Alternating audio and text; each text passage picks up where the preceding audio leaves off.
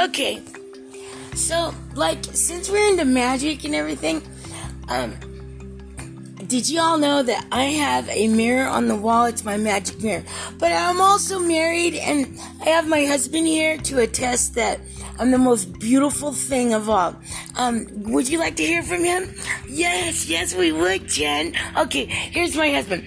Husband, what do you think of me?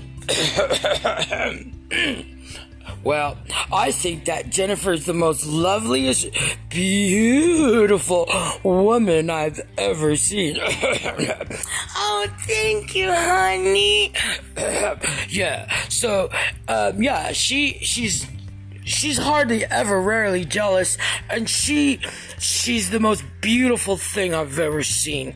Well, thank you. So every time I wake up, every day, I say, husband, husband on the wall, who's the fairest of them all?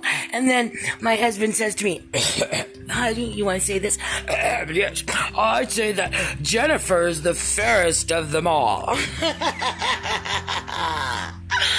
Well, we just heard from the horse's mouth how amazing I am. Thank you, thank you, thank you very much.